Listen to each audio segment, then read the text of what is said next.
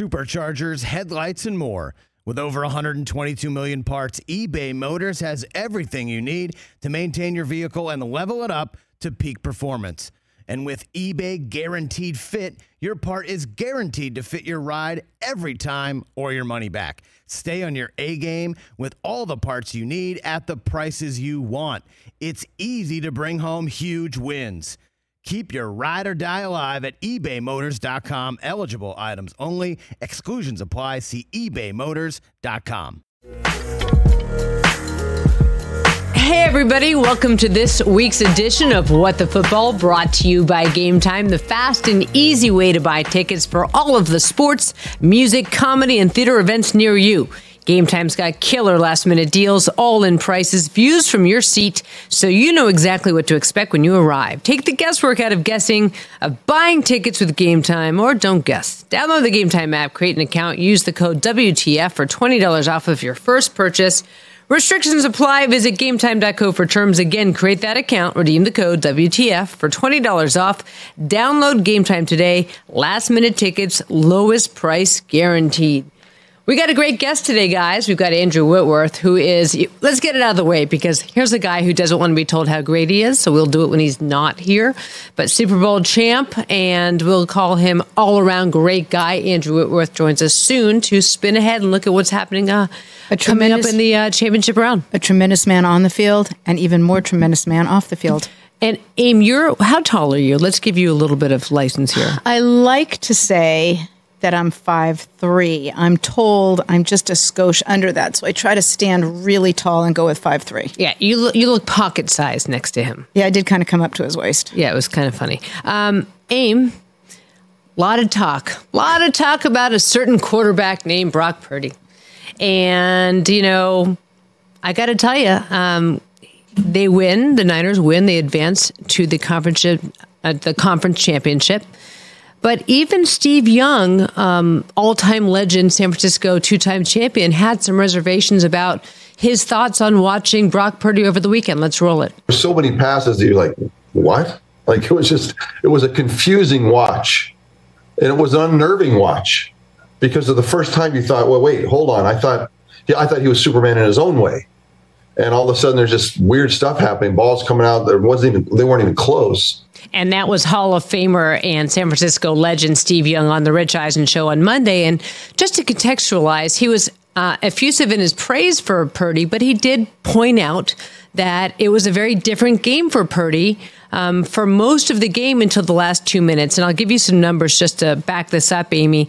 Brock Purdy, uh, the rest of the game up until the last couple minutes, 17 of 32, 190 yards, a touchdown, a 53 percentage completion rating. The last drive, six of seven, 62 yards, 86 completion percentage, two carries, 11 yards. So, Amy, in fact, most of his play backed up your feelings coming into uh, the game? Well, let me start with the end of the game because you did and you pointed to that final drive. And in that final drive, Brock did what everyone wants their quarterback to do. He found a way to get it done. He got it done. And after the game, I shared this with him uh, on social media. I said, Dear Brock Purdy, you led your 49ers team to a game winning touchdown. Congratulations. If you advance to the Super Bowl, which I believe you will, I'll treat to ice cream in Las Vegas. Congratulations, 49er fans. Enjoy this. And anyone who knows how I feel about ice cream knows that that was a sincere offer. There, uh, you know, an offer of ice cream is a big deal for me. Um, there are people who said, Ice cream? Really, Amy? Only ice cream? If you know me, you know my views about ice cream, and it was a sincere offer. As to the views I shared uh, last week on What the Football, they created quite a, um, here's a professional term for you, whoop de doo. There was quite a whoop de doo about those. And Suzy, it's fine for people to disagree. I made a comment, um, I shared an opinion. Could I have done so in a less flip manner? Perhaps. But I shared my view. And I believe in disagreement. Disagreement can be healthy, disagreement can be productive but disagreement should be agreeably shared. Do I have a problem in the world with someone saying, Amy, you're wrong, here's why you're wrong? No, I don't. But until we as a society, as a world, as a species, learn to exchange thoughts in a reasoned and reasonable manner and disagree agreeably, we're not going to solve any problems in this world. And let me give you some examples of the ones that I found objectionable. Um, I made some notes for you because I knew you'd want to hear this. Um, my parents should have aborted me. I should die so that the 49er fans can walk in the parade at my funeral. I performed a lot of sex acts to get my job. Then there were those who gave me detailed instructions as to how to perform those sex acts. And there were those who called me ugly and far worse. Um, you know, what are you doing when you when you do something like that? Does that make people feel good about themselves? Again, to be clear, I have no issue whatsoever with people disagreeing with me. I don't understand the need to be venomous. And Suzy, you're a mom. I know you understand this. It's one thing for people to do this to me. I'm a grown up. I'm fine. Don't do this to kids. I mean, I don't know how I would have handled something like this with social media if it existed when I was in my early teens. And by the way, it's going on in Buffalo right now. Tyler Bass missed a kick, and he is now getting death threats. So, to those of you who are making death threats to someone who missed a kick in a game, what are you doing? And thank you to the Bills fans who instead are donating to a charity about which he cares. And just to follow up, I, I thought that the reaction that people had to your personal accountability by going forward and saying, I was wrong and great job. I think people were really shocked, and the comments. You know, I always tell you don't look at the comments because it's just for the the ugliest of people out there, the trolls of the world who are the armchair quarterbacks, and they got to get out there and hide from their mom's house. But I really do feel like you showed what is right in the media. You showed personal accountability by saying, you know what, I was wrong, and you weren't wrong. I mean, that's the thing is you weren't wrong. So I take it back. You weren't wrong. It was not a pretty game from Brock Purdy. But and and you're right exactly in what you said. Um, I gave credit where credit was due. Right. And you know, and you're right. You tell me don't look at the comments. My husband has told me since the outset of my career, um, when there were fan pages on the internet, there was no X or or other social media. Don't look at the comments. The reason I do look at comments is I want to thank the people who responded in a reasoned and reasonable manner. If someone disagreed with me, but they did it in a reasoned manner and they disagreed agreeably, I want to thank them. And I will say, there were a few people to whom I responded and said, you know what, fair enough, you disagree with me. But there's no reason to be venomous. I mean, and they ridiculous. Res- there's no reason to spew venom and be cruel. And a few of them responded and said, you know what, Amy? You're right. I do disagree with you, but you're right. I didn't need to share what I shared. So if I can change one person's mind about engaging in civil discourse, well, then I feel that we've used social media effectively. But, you know, again, disagreement is healthy, disagreement is productive. Disagreeing in the manner some people disagree is not. And, you know, death threats to a kicker who misses a field goal what are we doing, people? We are not going to fix the world until we learn to communicate in a civil manner. Yeah, we're trying to build a community here on What the Football. So I do go into the comments every so often on YouTube and address things and try to have you guys feel like you're part of the conversation with us.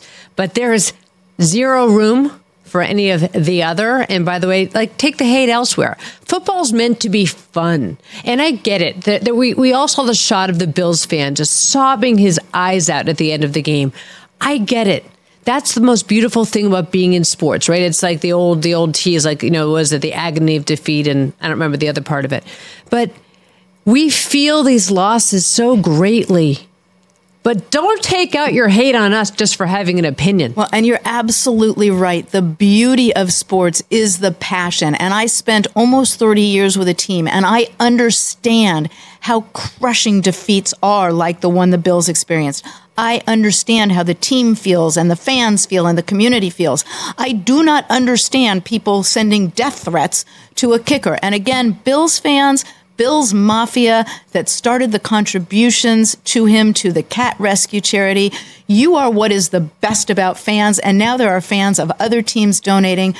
This is sports. And for someone who has spent their entire career in sports, I can say it's just sports. There are things in life to be more upset about. But again, and I'm going to say this over and over and over again with every breath in my body, if we as a species throughout this world don't learn to communicate with one another reasoned and reasonably and disagree agreeably, we're not going to fix problems. Yeah, or, or or just get your fat ass off the couch and you try to kick a field goal with all the pressure of the world on you, and then get right back to me. Okay, get back to I me. I love you. Um, Andrew Whitworth will be with us in a moment. We will ask him about Brock Purdy. I'll be curious to hear his takes on that, as well as his take on who's going to advance to the Super Bowl. That is all ahead Can't of us wait. on this week's edition of What the Football. But first, guys, it's game time time. And by the way, I just used game time for Indian Wells. Yep, going to go to tennis with the kids. And of course, I, was, I thought, oh God, I got to get a good deal. I've got all these tickets. I've got three kids plus me. Rich is going to come, I think. And I had to go and shop online, but I had to make sure I was going to get good seats. I thought to myself, it's hot out in the desert and where's the sun going to be and all that. I thought, I'm going to get some guarantee. I'm going to go to gametime.co. I'm going to know where my seats are. Also, I've got um, a couple more concerts on the road, so it adds up. I need to save the money. So that's why I use gametime.co. I got the greatest deals, and I'm going to get them right until the very end because let's face it, at the last minute, someone's going to want to bring a friend. I'm going to have to have flexibility, which is why I want to find those last minute seats. And the game time guarantee means that I'm always going to get the best price. If you find tickets in the same section or row for less, by the way, they will credit you 110% of the difference. So I love that. Take all of the guesswork out of buying tickets with Game Time. Download the app, create the account, use the code WTF for $20 off of your first purchase. You are welcome. Restrictions apply. Visit gametime.co for terms. Again, create the account, redeem the code WTF for $20 off. Download Game Time today. Last minute tickets, lowest price guaranteed. Let's talk sleep number, people, because quality sleep is so essential. That's why the Sleep Number Smart Bed is designed for your ever evolving sleep needs, and the same thing for your partner, so you can choose what's right for each of you whenever you like. Need a bed that's firmer or softer on either side, helps you sleep at a comfortable temperature, quiets your snores, or your partner's? Sleep Number does that. My sleep number setting is 60. My wife's is 70. 10 numbers apart, but it truly is the world of difference. The sleep number sleep that you get is unbelievable. You will love it. JD Power ranks Sleep Number number 1 in customer satisfaction with mattresses purchased in store. And now you could save 50%. That's 50% on the Sleep Number limited edition smart bed for a limited time. For JD Power 2023 award information, visit jdpower.com/awards. Only at a Sleep Number store or sleepnumber.com. And as promised, Andrew Whitworth joins us now. And we were just talking a second ago about Brock Purdy. I would be remiss if I didn't, before we spin ahead and talk about the games coming up this weekend, I'd be remiss to ask you what your thoughts were when you watched him play this past weekend. Yeah, I think you look at it. There was definitely some struggles in the game, you know, especially early, and you know, I, I think wet ball conditions. We've seen different quarterbacks struggle over time, and um, I think one of the things that I'd probably say for him is it's like, you know, obviously he's played the position really well this season. You know, people talk a lot about the things around him, but to see him in this game struggle and then find a way to get to get in the game at the end with the ball in his hand, and hey, I'm going to will myself to putting my team in a position to being successful. I thought it's something we really haven't seen him have to do. And I thought it was good because I think it's a step. Like it's a step to if he wants more credit and, and people to probably take away some of the things they always say about how good his team is and those things. I mean, these are his opportunities to prove that. And I think as a young quarterback, there's just not enough yet that we've seen of all those different moments. And I think he had one this past week, which is great. We want to continue to see that. One of the expressions I heard throughout my years in the league, and it was among the highest compliments paid to a player, was he got it done. Yep. And that's what he did. He got it done, and that's what you want, and they won the game. Yeah, that's the truth. I mean, it doesn't always have to be pretty. Sometimes it is the ball in your hand with a chance to go win a game, and you find a way to get it done. And I think it's something that builds that character of if you want to be a great quarterback in this league, those moments are going to continue to show up, and who you look like in that will, you know, ultimately tell the story. What's the conversation like for no lineman when you have a quarterback who's playing like that, who might need a little support, who might be hearing about his performance from all over the place, and who is trying to prove himself like he is. So, what's that relationship like? Like, what is that conversation when you try to encourage that guy to be better? Yeah, I think sometimes you, get a little torn in games. I've been in those where you feel like, man, we're just off offensively in the sense of, is it going to be better to go up and challenge a guy? Or is that going to send them further down a tunnel of, oh man, Right. like all right, now the guys are mad at me too, or you know, I think you got to kind of know um, their personality, and you got to kind of know what it is that drives them and makes them who they are.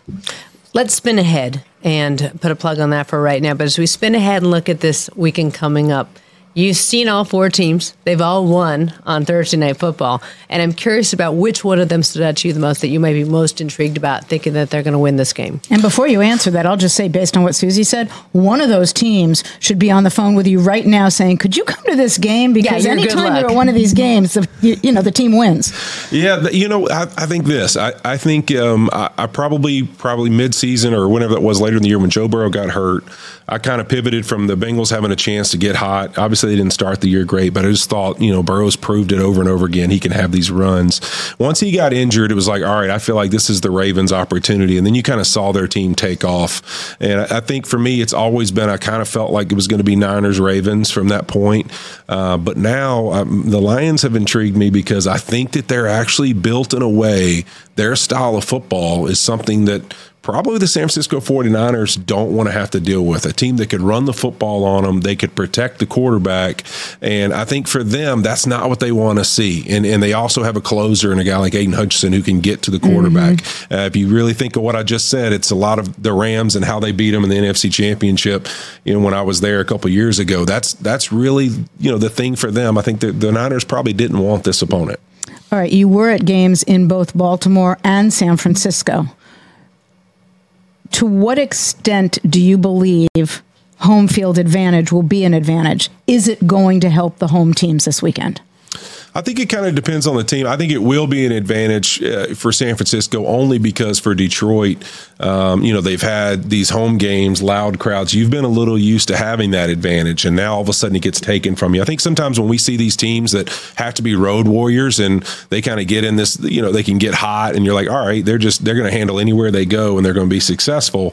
Um, I think being used to the noise and it being silent count for your linemen and not having to adjust that week to that, uh, that is a factor in the game. Just like I think it's an advantage for the Chiefs to have just gone to Buffalo, had that in, environment, and now this next week they get to go to Baltimore. And it's like, hey, we already we're in a terrible environment, lots of noise, no chance we're going to win this game. That's not even going to be a factor for us. So we've got two traditional pocket passers. We've got two guys who run like crazy. Let's start with Lamar because you've seen him.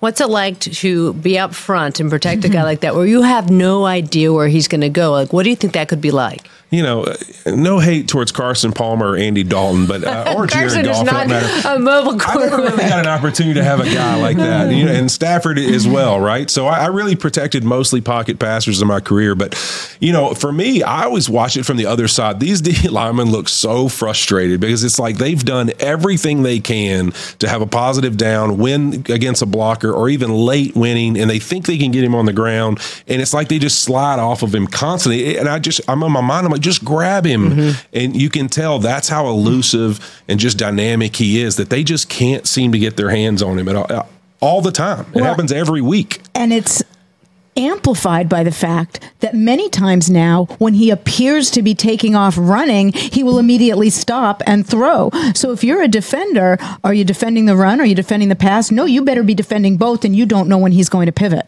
Yeah, I think that's one of the things you've seen change in his game is that it's Mm-hmm. not always running. It's that sometimes he's doing what you probably saw Mahomes do more often, where it's like, hey, buys time and then, oh man, kills you down the field with a throw.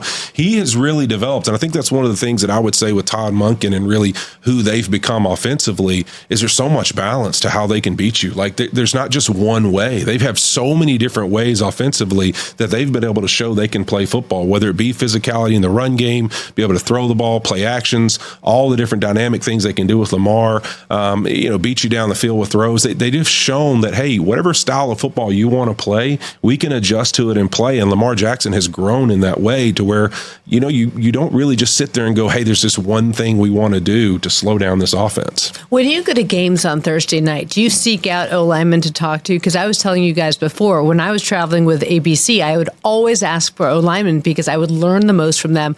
Tirico, like the pretty boys, he always wanted a quarterback, but I would always talk to the big guys because they would kind of show me what was going to happen. Do you do the same when you go on the road? Uh, I do. I, I, love going and talking to linemen more like pregame, you know, kind of catch them when they're warming up and just kind of talking about how they feel. And a lot of times you can get just an attitude or dynamic of confidence of really what they feel about their team or maybe certain guys on their team.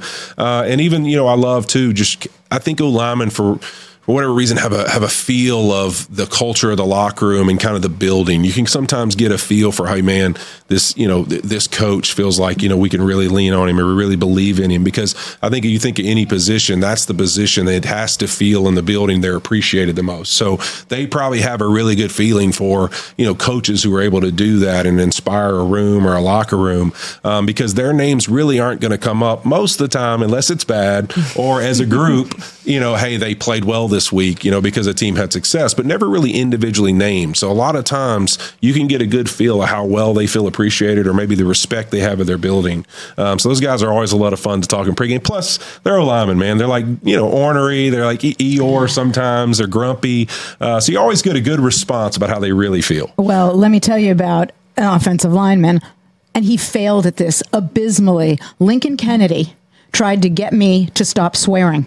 And after one home game, when I was walking out the tunnel by the locker room and I had my parents with me, he stopped my parents and said, Could you help me? I am trying to get her to stop swearing. And my dad looked at him and said, Good luck. So that's the only thing at which Lincoln Kennedy ever failed in football. But to your point, I was told very, very early in my career, and it proves true all the time. Most games are won or lost at the line of scrimmage. No kidding. There's no doubt about it. I think what's interesting too in this dynamic of football that we're at now with NFL media and everything else is that you're starting to see some of these O linemen and their personalities, whether it be Jason Kelce or, you know, I think of Taylor Lewan and, and some of the guys that have, you know, been on TV now, Jeff Saturday and Damien Woody. Uh, I just love it that we're seeing more and more of those faces because I think one aspect people don't realize is like when I got in the NFL in 2006, when you got in an NFL offensive line room, the first thing your offensive line coach said is, I don't want to see your name in an article. I don't want to see you speak about the team. I don't want to see you say a thing because because we are a five group that plays as five. We don't talk. We just play football. And you were almost like shunned or made fun of if you did media or talked. And so I think there's kind of that a little bit that's been ingrained in you to, to not be in the media. And now you've seen guys start to show their personality and who they really are and how dynamic of personalities they actually have to live and breathe and, li- and be an offensive lineman. It's just such a different position. The only one in the world where you play with your back to the ball the entire game. So it's just a unique position to play a very servanthood position. And so it's fun to see these guys show their personalities and who they are. Yeah, when I think of servanthood, I don't think of Jason Kelce with that one. How has he single handedly kind of transformed the way attention is put on an O lineman? And it's not just about you know who, it's about how he lives his life. I mean, have you ever seen anybody having more fun in the world than Jason Kelce? Uh, you know what? I love it. I, his opportunity to show his personality and have fun, and he's really embraced it over the last few years. And you know, you think of being the center for that offensive line. I mean, the tush push, everything they do, they lean on Jason Kelce, and, and it's it's up to him to to command that offense, to lead and and how they block, who they block, and the style. I mean, you think of him and Lane Johnson and what they've been oh, for the wow. Philadelphia wow. Eagles. Um, they have represented how you really are, what an offense builds themselves around is this group. And so I think for those guys, it was their opportunity to do that, and they and they've relished it, and they've been amazing throughout their entire career. And now to see him having fun and enjoying it on both sides, uh, I think is just awesome. Do you ever want to get up there and watch a game, rip your shirt off, and and uh, and, and, perform like Jason did in a game? Are we going to see that maybe in SoFi? It'll, uh, you know, who knows? I'll never say that it'll never happen. You know, okay, I won't say that. And I will say this: I thought the most magnificent thing he did was go into the stands and pick that little girl awesome. up so she could say hello to her idol, Taylor Swift. And you know what? That's just being a good person. And he made that a memory of a lifetime for that little girl. That is, and, and I think to me that's to the, to the position. I think you O lineman, that's what we do, right? Like your job is to go out and play well enough that the quarterback has the best game possible, that the running back has the most opportunities to score in a game. Um, to me, that is that's what you sign up for to be an offensive lineman in this league, to stand in the way or provide the opportunity for someone to have their best and live their moment. And in that moment, that's just Jason Kelce being I Jason Kelce. You mentioned the tush push. What are your thoughts on it? Uh, hey, look, they're they're really successful with it. I, I, you know, I think it's one of those things. Obviously, just knowing how the league works, uh, in the sense of they don't like this play, they can see that hey, maybe there's some way that someone's going to get injured or things are going to happen. Um, so I think it's going to be one of those that's going to continue to be a point of contention. Like, hey, it's just going to be a contentious thing. Like, should we get rid of it? Should we not? But I, I, don't know that there's really anything other than they're really good at doing it, and there's not a lot of other teams that are. So I don't know how you can say it's a super, you know, a play that's not against the rules or maybe not as fair as others because the reality is they're just really good at it. Well, I'm going to give you a multiple choice question, but because I went to law school, I'm also going to give you the ability to say, I object, I'm not answering either. Okay. Number one, do you think it should be ruled out? Should the league disallow it? And number two, do you think the league will disallow it, irrespective of whether you think they should or not? I think my guess is, uh, my best guess is, I think they will find a way to get rid of it only because of this. I think there's multiple things. I think there's there's obviously player safety things involved. I think there's a little bit of hypocrisy in the sense of obviously being an offensive lineman who came in before all these rule changes. When you kick a field goal, when I started in the league and I obviously played in the AFC North, I had to get down there in protection as a guard or a tackle and field goal. And Haloti Ngata was standing there on all oh fours, and Ray Lewis or Terrell Suggs or whoever's got their hands on him, and they are pushing him through the line of scrimmage, which was unbelievable to try and st- stop. But I think that how is that different? If that's an advantage for a defense to be able to stand and push a player through the line of scrimmage, I think at the end of the day, you could probably say why is the offense getting the opportunity to push from the other side if uh, defensively we can't push on a two, on a field goal? You know, so I think that that's really where it's going to come down to is that there is some other instances in the game where you're not allowing this, and then now you are allowing it. And of course, the answer is if they keep the play in and you don't like it, find a way to stop it. Exactly. I know, but I hate it from a player safety perspective. I get nervous every time watching that. Every time I see you know, I, I see like a quarterback's neck, I get nervous. The whole thing. It's just my perspective, having covered injuries for so long, I guess. But I, I don't know if you saw the Jordan Love sneak the other day. Yeah. Mm-hmm. Like that's a perfect example. And I think to your point, what's going to happen, and we know this is that quarterbacks, the rules get changed for. I mean, more than anybody. So one quarterback gets injured from this whole situation, right. and the, and it will be stopped. To state the obvious, I'm quite a bit older than you, so think about this. When I started in the league, imagine what defenders were able to do oh, then that's been ruled out. I, I mean, imagine. I remember talking to um, George Atkinson, and you know, he would say there were certain safeties who I don't want anyone coming over the middle ever, and George would say, I want them coming once. Yep. Different day and age. Different day. Flatten. It's that time of year, people. Spring has sprung, and that means spring cleaning, or at least the partner in your life is demanding that you do it. Whether that means stocking up on cleaning supplies or swapping out your winter clothes for new spring clothes, make sure you're using Ibotta and get real cash back with every purchase. Ibotta is a free app that gives you the most cash back every time you shop on hundreds of items from groceries to beauty supplies to toys. The average Ibotta user earns $256 per year. That could cover the cost of an entire shopping trip, that flight you've been eyeing, or the fancy dinner you've been craving. Join the over 50 million users and earn cash back every time you shop from over 2,700 brands and retailers. And right now, Ibotta is offering our listeners $5 for just trying Ibotta by using the code EISEN when you register. Just go to the App Store or Google Play Store and download the free Ibotta app to start earning cash back and use my code EISEN. That's I B O T T A in the Google Play or App Store and use my code EISEN. Let's talk game time. Boy, do we love using game time tickets at the Rich Eisen show. And every single time I've been watching the basketball playoffs on TV, I've been wondering what it would be like to be at these games. And when you choose your tickets on game time, you can see the view from your seat where the court is, where you are in relation to it. And then the all in prices. That's my favorite feature. The all in prices makes sure that you see the lowest price guarantee and also know exactly how much everything costs all in before you purchase. So all the guesswork is removed when you buy playoff tickets with Game Time. Download the Game Time app, create an account, and use my code RICH for $20 off your first purchase. Terms apply. Visit gametime.co for restrictions. Again, create an account, redeem my code RICH for $20 off your first purchase. Download Game Time today. Last minute tickets, lowest price guaranteed. There are four offensive lines left. Rank them best to worst, please. Good question. Ooh, that's a good one. Um, you know, I'm going to probably say that the Lions uh, and the Chiefs would be in my two, and then I, the Ravens. So I'd probably go Lions one. Um, I think you could probably say that right now how they're playing, the Ravens are two for me, and then the Chiefs would be three. Only because I think for me, the Chiefs at tackle, you know, they've been there's been some inconsistency throughout the year. Now I think here recently they've obviously played really well, and if they continue to get that play, that'll be the story. But uh, and then I think San Francisco's last, only because Trent Williams is obviously one of the best football players uh, in the planet, one of the best left tackles of all time. But I think as a group, they're not quite as good as the other four. That was a phenomenal question. So I'm going to do the reverse.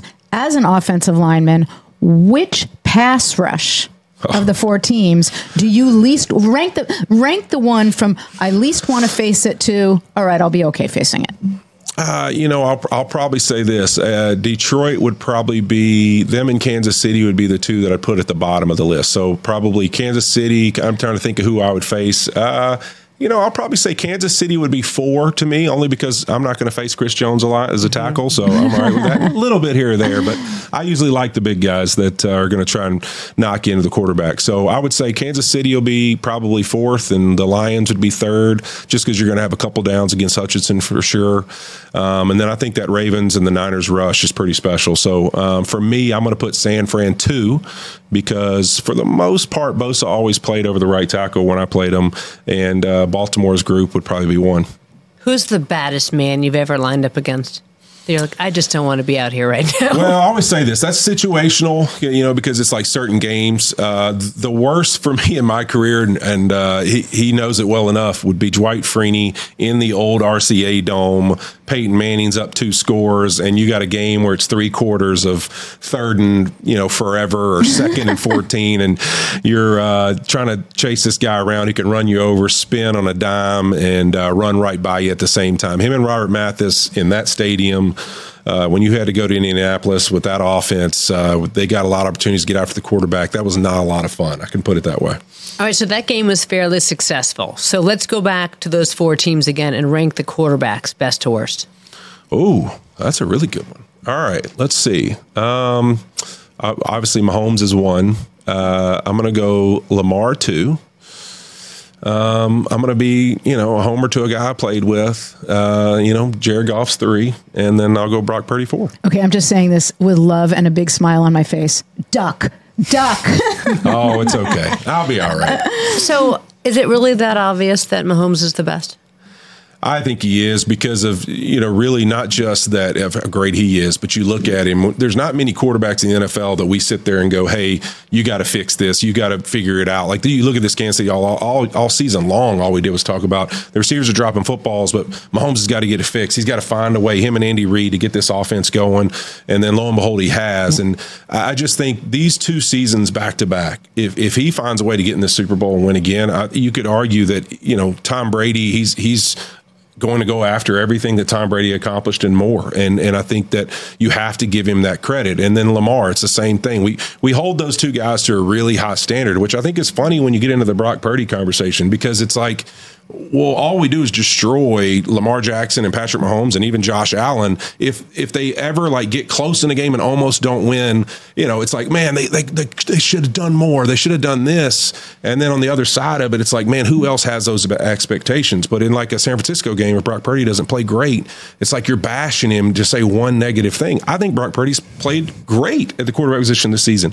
I don't think he's one of those guys yet. Over time, the truest measure of performance is consistency. Mm-hmm. And over time, if he continues to show that he can play the position that well, he will without a question be in that conversation. And then I think Jared Goff's three just because he's got to have his moment. He's got to continue to show in an NFC championship, an AFC championship, whatever it is, he can have one of his biggest games, take a team to a Super Bowl and win a game in the Super Bowl. I mean that that that will be that next thing for him. And one note about Goff, and I know that you know this, but we talked earlier about the home field environment environment with those 49er fans who are just going to be cacophonous and just create a magnificent environment for their team.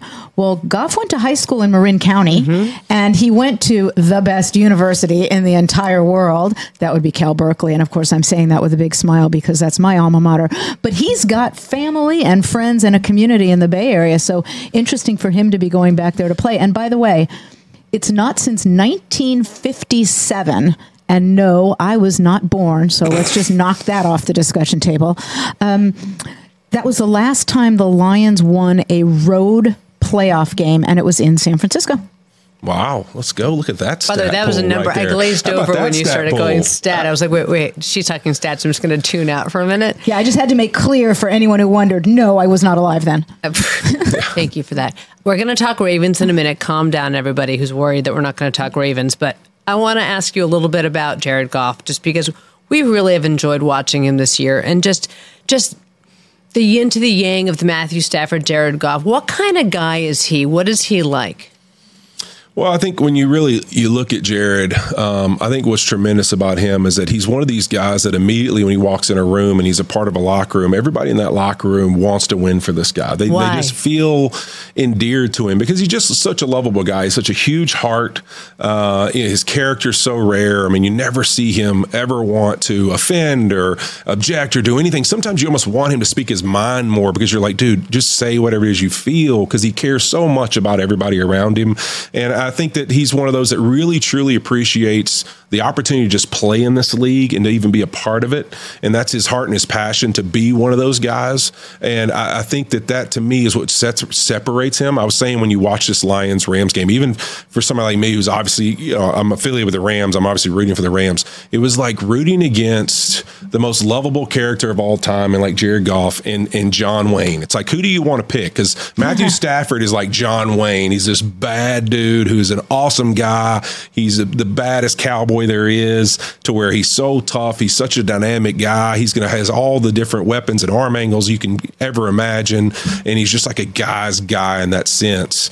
And then Jared Goff's like, man, here's this dude that you love. You, you just, man, his heart, his passion for the community, for his city, for being a part of something bigger than him is so rare and unique for a guy that's in his limelight and his position um, that it's like, man, you just, how could you not root for both of these guys at the same time? And yet, you mentioned on Rich's show earlier on Tuesday that he walked around a lot of the time with a chip on his shoulder, whether it was in the locker room or the golf course or what have you. And I'm wondering how that plays into how he is out on the field. Yeah, I think that you know what I mean by that is that he's kind of those guys like if it's a it's a hole in the golf course where you know he feels like he just hit a great shot and just got up on you like he's chippy like you're going to hear it. He's going to mouth about it. He's going to be confident about himself. He almost has like this little annoying swagger about how good he just did something. And it's the same way on the football field but it's just not how he's going to you know you know, really, I, I, think he he's really conscious of. I don't ever want guys around me to think it's just about me. It's about all of us, and I think that's what's at the forefront of his mind all the time. So behind the scenes, you get to hear a little more of his personality when he's fired up to make a throw, or like I always laugh as a left tackle. Like I can sometimes hear you know, whether they, they throw a ball and they're like, ooh, that's a good, I can hear them like kind of compliment themselves sometimes. Uh, so it's like you can hear that little chatter in certain, in certain elements in stadiums. And so I think that is that chippiness. He has a little of that, but you don't necessarily see that in the media because I think he's so conscious of like, never want to put his team in a bad situation, never want to put his PR person in a bad situation, his head coach. Like he's one of those people who's literally almost overthinking all the time. Very well educated. I don't ever want to offend or put anybody in a bad position. Of course he's thinking. He's well educated uh, but to the point of chip, there were two things I liked going, or chippiness, or a chip on the shoulder. There were two things I really liked going into that game where the Rams went to Detroit. Jared admitted, I've got a chip on my shoulder about the way things ended in Los Angeles. I will always have that chip on my shoulder. And the reason I like that is all too often during my career, I heard players say, No, no, no, I don't have a chip. No, no, no, no revenge game. No, no, no. Yeah, they did. And it was a revenge game. Yep. And they had that chip. But Jared admitted, I've got a chip on my shoulder. I always will. And the other thing I loved was Sean McVay coming out and saying, You know what? I didn't handle that well. Mm-hmm. I did not handle the manner in which we informed Jared that he would be leaving. I didn't handle it well. So credit to Jared for being honest.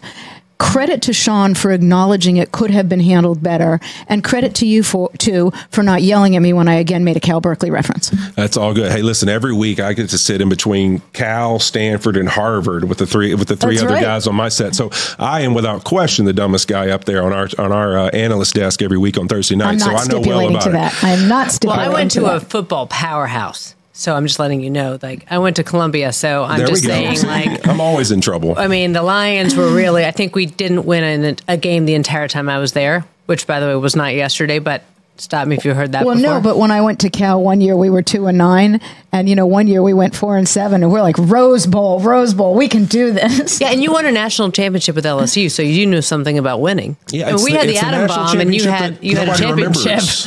well, oh, that's true. You know, I won an national championship, and it's the one that Nick Saban won there that nobody even remembers he coached there. You know, it's like you know everybody that. forgets that Nick Saban was at LSU first. Did Nick ever uh, party with you guys?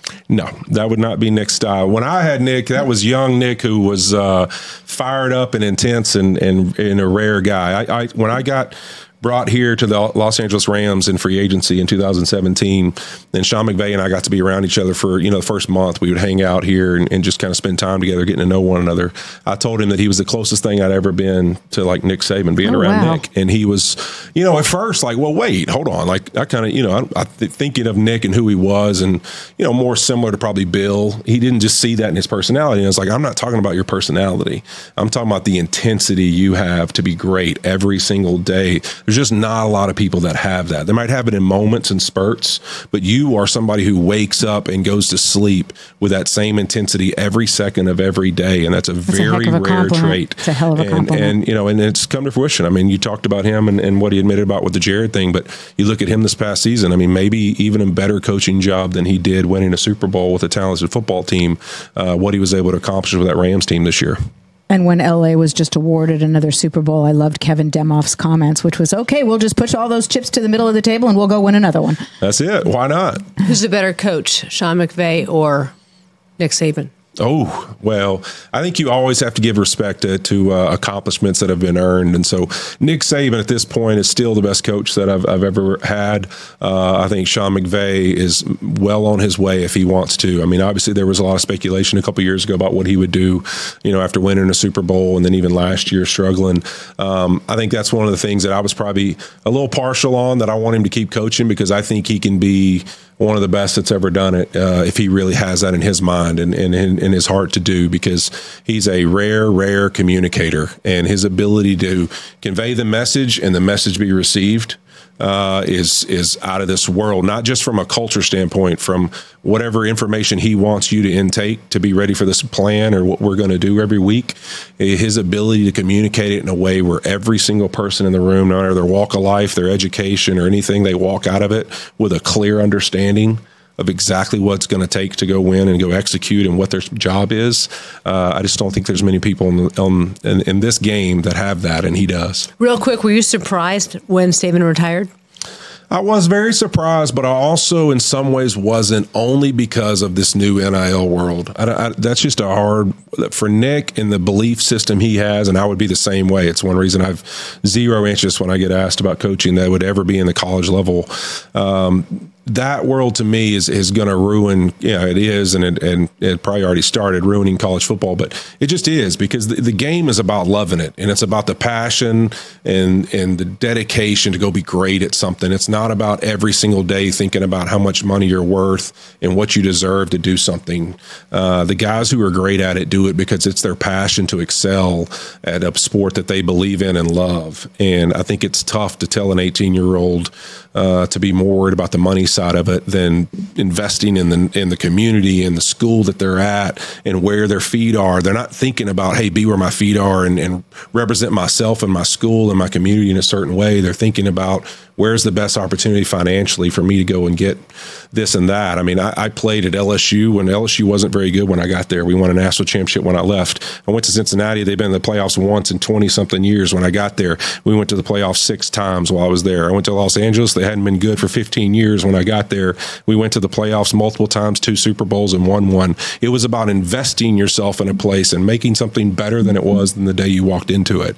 And I don't know if right now the college football landscape is teaching that message. By the way, what you just described about your time at LSU and then Cincinnati and then at the Los Angeles Rams, let's go with the fact that that's causation, not correlation, that you helped do that tremendously in each of those locations.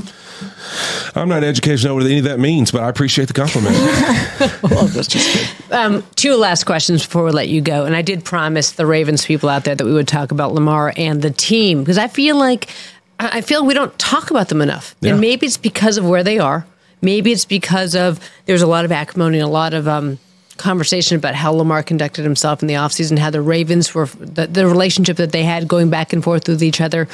I'm just curious about what your thoughts are on this team uh, as we just break down that in particular, just because, uh, like I said, the, the, the Purdy conversation is a sexier conversation. There's that whole Jared Goff, your relationship with him, with Stafford, with the Rams, et cetera, and how he was punted, shall we say, and and and I feel like the Lions are the are the they're a sexier conversation than the Ravens, but are they like a sneaky team that's can, that we should be on the lookout for? Thinking uh, I feel like they're always the last part of the conversation.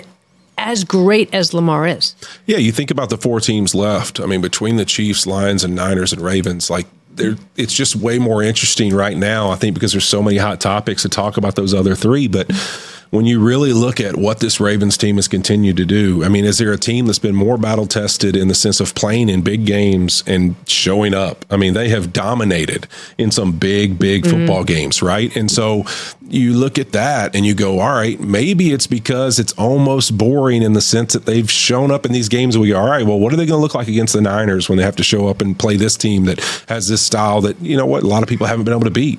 And then they dominate. And then it's like, all right, can they go repeat a big emotional game? against the Niners and play that way against Miami, who was a team had been hot and they dominate. And so it's it's one of those things. I think that it's almost like all right, everyone's kind of sitting around to talk about them when they fail, and that's what they're waiting on. And they're so well balanced the defense is good, the offense is good, the head coach is good, the quarterback is good, ownership is good. I mean, it's it's hard to find a weakness there. Yeah, I, I, think it's funny hearing people talk about how tough it is to go play at that stadium, and it's like I played there for 11 years. That's I've always told people that's my favorite place to go play because the energy, the passion you can feel in that stadium back. Now, granted, in my days it was Ed Reed and Ray Lewis and all those guys, and so it was it was insane to go there and play against that defense to begin with. But now you think of the really the culture they've created again in there. And really, what Roquan Smith has meant coming to this team and this defense last year to now, um, you just see that to me, I love the guys that you can tell they've clearly had an impact on the room they've walked into. And so, with a guy like Roquan, the defense has been different since the day he got there.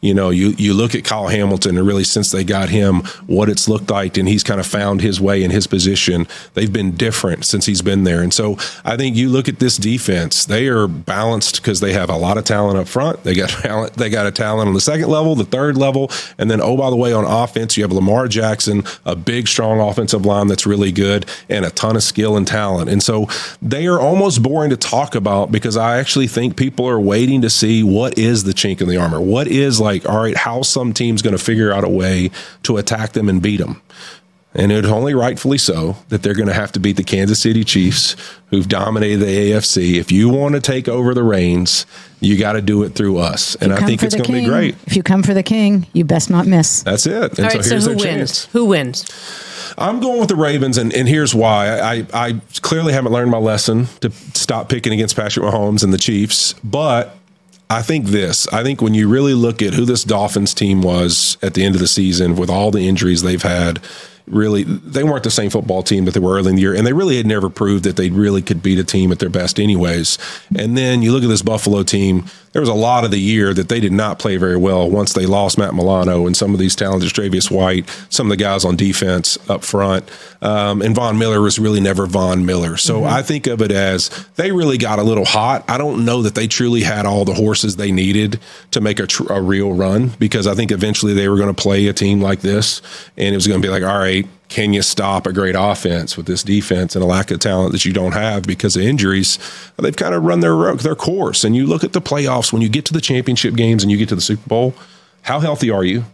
And it matters, and it just does. And so here we are. The Chiefs are a really healthy football team. The Ravens are a really healthy football team. The Lions and Niners, really healthy football teams. When you talk about their guys are there to play in the game. And so I think the Ravens win this game because I just don't I don't think the Chiefs have actually played one of those teams that you would say, all right, this is one of the best teams in football yet. Um, and this will be their chance to prove it. They beat Baltimore. I think they win the Super Bowl. That's how I'd put it. Wow. NFC? NFC, you know, I picked Niners Ravens, you know, many weeks ago, but you know, this Lions team has, has got me going. I, I, love a good story. I love a good scripted story. Jared Goff going home, you know, to, to San Fran and have a chance to win.